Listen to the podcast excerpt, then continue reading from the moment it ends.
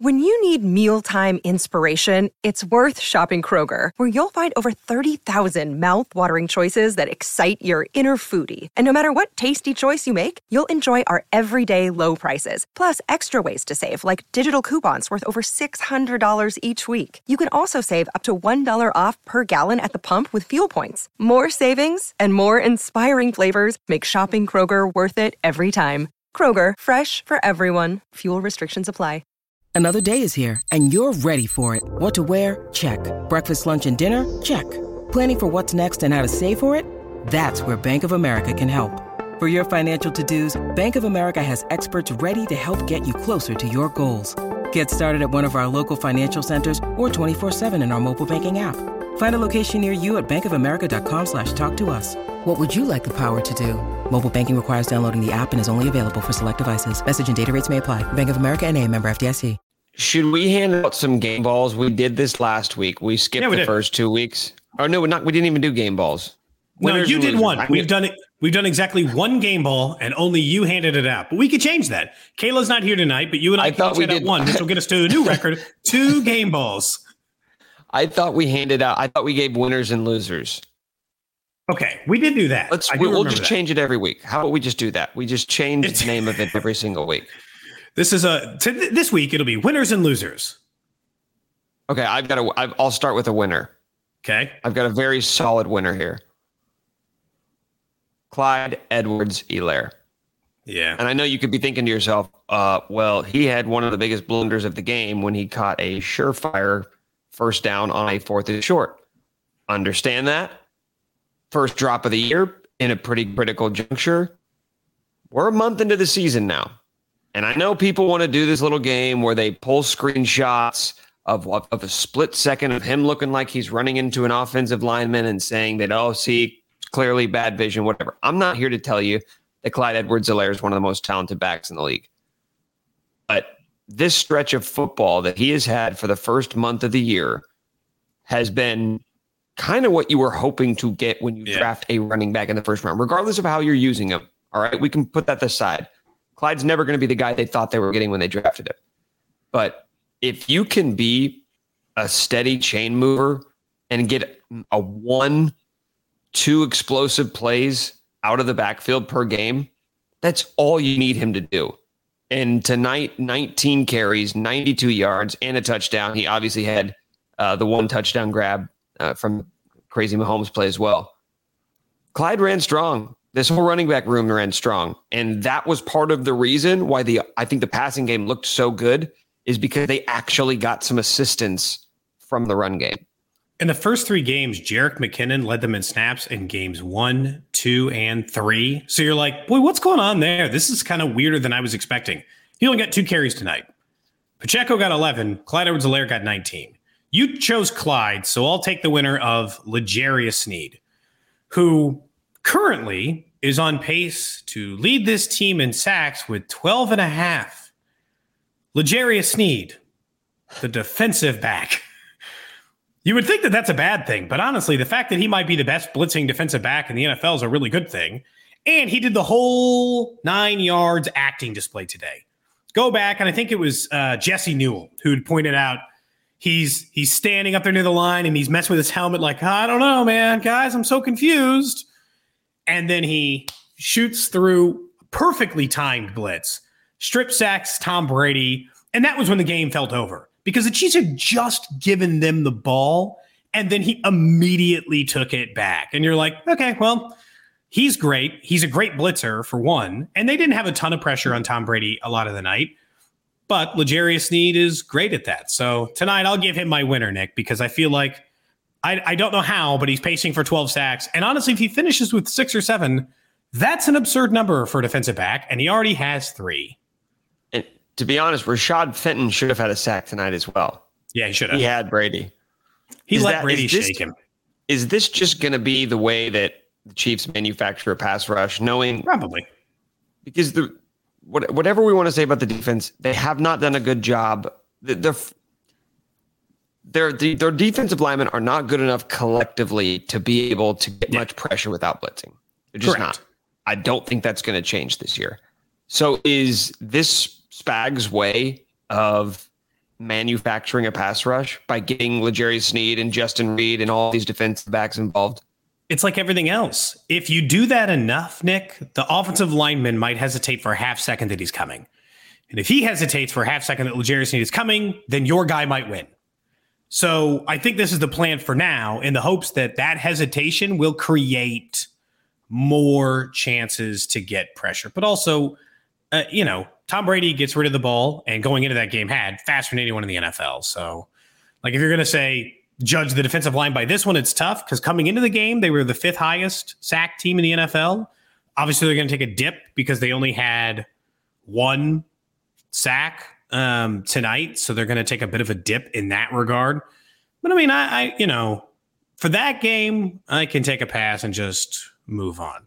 My loser for the game, by the way, is, you know, see, here's the thing. I was going to give it to McColl because I thought, well, you know, he didn't light up the stat sheet, but also he was correctly, as pointed out by Chris Collinsworth, wide open on one pass play in which he could have been hit for a touchdown. Super, super easy. But I think I'll probably give it to the same guy we had just mentioned. Jerick McKinnon fell on hard's way today. Not his fault. The offense went pretty perfect, and it's not to be there, but he just didn't exist in the offense, and maybe that means he won't. But that's an issue. You know, Noah Gray had the cool QB sneak, which was fun, and I'm glad that they did it. He also dropped multiple passes tonight. Like, it felt like he should have gotten more in the offense and didn't. He was a guy that I would have picked on a little bit, but I was just so happy to see a QB sneak again that I can't possibly give him the loser for the day. My loser is anyone who said that Brett Veach is a bad drafter. Ooh, yeah. I questioned it. I don't know that I ever went that far, but I did question it. How many different rookies made plays tonight? Karlaftis early when he got in the backfield, had that tackle for loss. Brian Cook had the breakup in the end zone. I know Jalen Watson got scored on, but that was just like Tom Brady to Mike Evans. Good luck. You know, most cornerbacks are getting scored on there. Pacheco obviously had a big night. Sky Moore had a couple of catches. Pacheco, 11 carries, 63 yards. Every time he touched the ball, it looked like he was just stronger and wanted it more than the guy who was trying to tackle him. So he had 11 for 63. He only had 17 attempts in the first three games combined.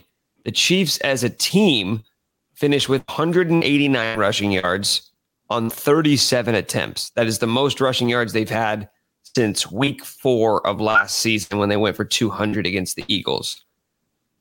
Is this flash in the pan? Is this fool's gold when looking at the impressive running numbers tonight? Or do you actually have optimism that this can be a team that, you know, can actually be competent in the run game? I think what I look, they've been competent most of this year, so I don't completely rule it out. Obviously, it was easy to pick on Clyde's 7 carries for 0 yards last week in a loss, but they only gave it to him 7 times. The thing I liked about tonight is for whatever nobody runs against the Bucs like that. They chose Pacheco because they chose to hammer them, Nick. That's why Pacheco got the ball. They were like, we're going to hammer him. We're going to run it right up their throat. And we're going to use our offensive line to do it. To me, that is the, like what you were asking is like, do we feel confident they could be good in the running game? Because I thought part of their problems in the running game last week, or they blocked poorly. Yeah, some of it is a guy misses a hole or whatever, but they blocked poorly. They didn't do a good job creating running opportunities for those guys. And today, that was not it. But the Brett Veach stuff, look, I questioned it early because he had a couple of drafts there where he was essentially getting no starters out of it and nobody at key positions. So no defensive ends, no wide receivers. And look, I still got questioned about wide receiver, so we'll see how Sky Moore goes. But I don't know. Karlaftis has continued to pretty much look like the goods. So I have a hard time arguing with that. And pretty much everyone else has worked. 14, I think I gave this stat on an earlier show, either in this show or the one back in KC, but 14 of the last 16 players he drafted are on this current roster. Do you know what kind of wacky hit rate that is? Because, and again, it's not just that, like, some of them are on the roster and it's like, okay, wow, kudos, right? Joshua Kanto, he doesn't play. So I'm giving him a pass, like, great. But a majority of them are actual players. And this year he found 2 guys in the 7th round that play. real time, meaningful minutes for this team. And they're seemingly using Brian Cook more. And then Sky Moore got more involved today. And Trent McDuffie was a starter before his injury. And, you know, it's like, well, it's really starting to build up. I have a hard time saying, if you have like 6 contributors out of one draft, that's a home run before we even get anywhere along, before we even begin the conversation, Nick. So it's hard. I've been critical, but not in a long time, because it sure seems like whatever the early problems in his drafting there were, they don't exist anymore. By the way, here's a little nugget for you. The last time the Bucks gave up this many rushing yards in a game was week 15 of 2018. Oh my God, that's so it has been long ago. That was Dirk Cutter was the head coach. Jameis Winston was the starting quarterback. That was the first year that Patrick Mahomes was a starter in the NFL. That's the last time the Bucks gave up this many rushing yards in a game.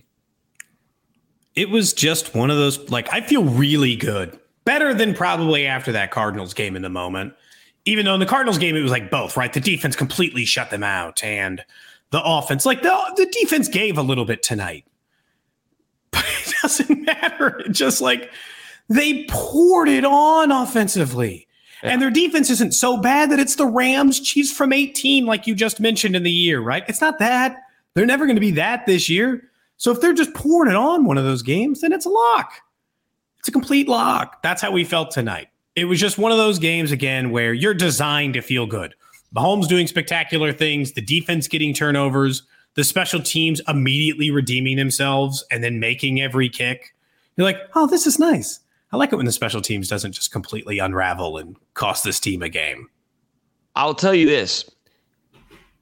If the offensive line continues to block like they did tonight, there's no reason why the Chiefs shouldn't be able to continue having success on the ground. And if that happens, it quells a lot of concerns that you have about the offense. Because when you can get 5 yards a carry, knowing that's never going to be your bread and butter offensively, but if you know that, like, here's the other thing we do sometimes. If that can be effective as well, it makes life so much easier on Patrick Mahomes in this passing attack. It's the cliche, but it's the happy learn to putt. It's like if they can run, you're like, oh no. Now what do we guard? You're like, I don't know, have fun. Bye, good luck. Because the Patriots were always good at that. Like we try to compare them to all those things, but when you have a great quarterback, very few of them have that kind of complimentary run game. And at least for one game, the Chiefs absolutely had it. We'll be back with you guys coming up on Wednesday. We'll get you another episode as we get ready for that Monday night game against the Raiders. Another divisional game. Big matchup, obviously, is the Chiefs' first 6 games of the schedule. We're there. I'm Cody Tapp. He's Nick Schwartz. Caleb Kinnear will be back with us on Wednesday. We'll talk to you then on It's Always Game Day in Kansas City.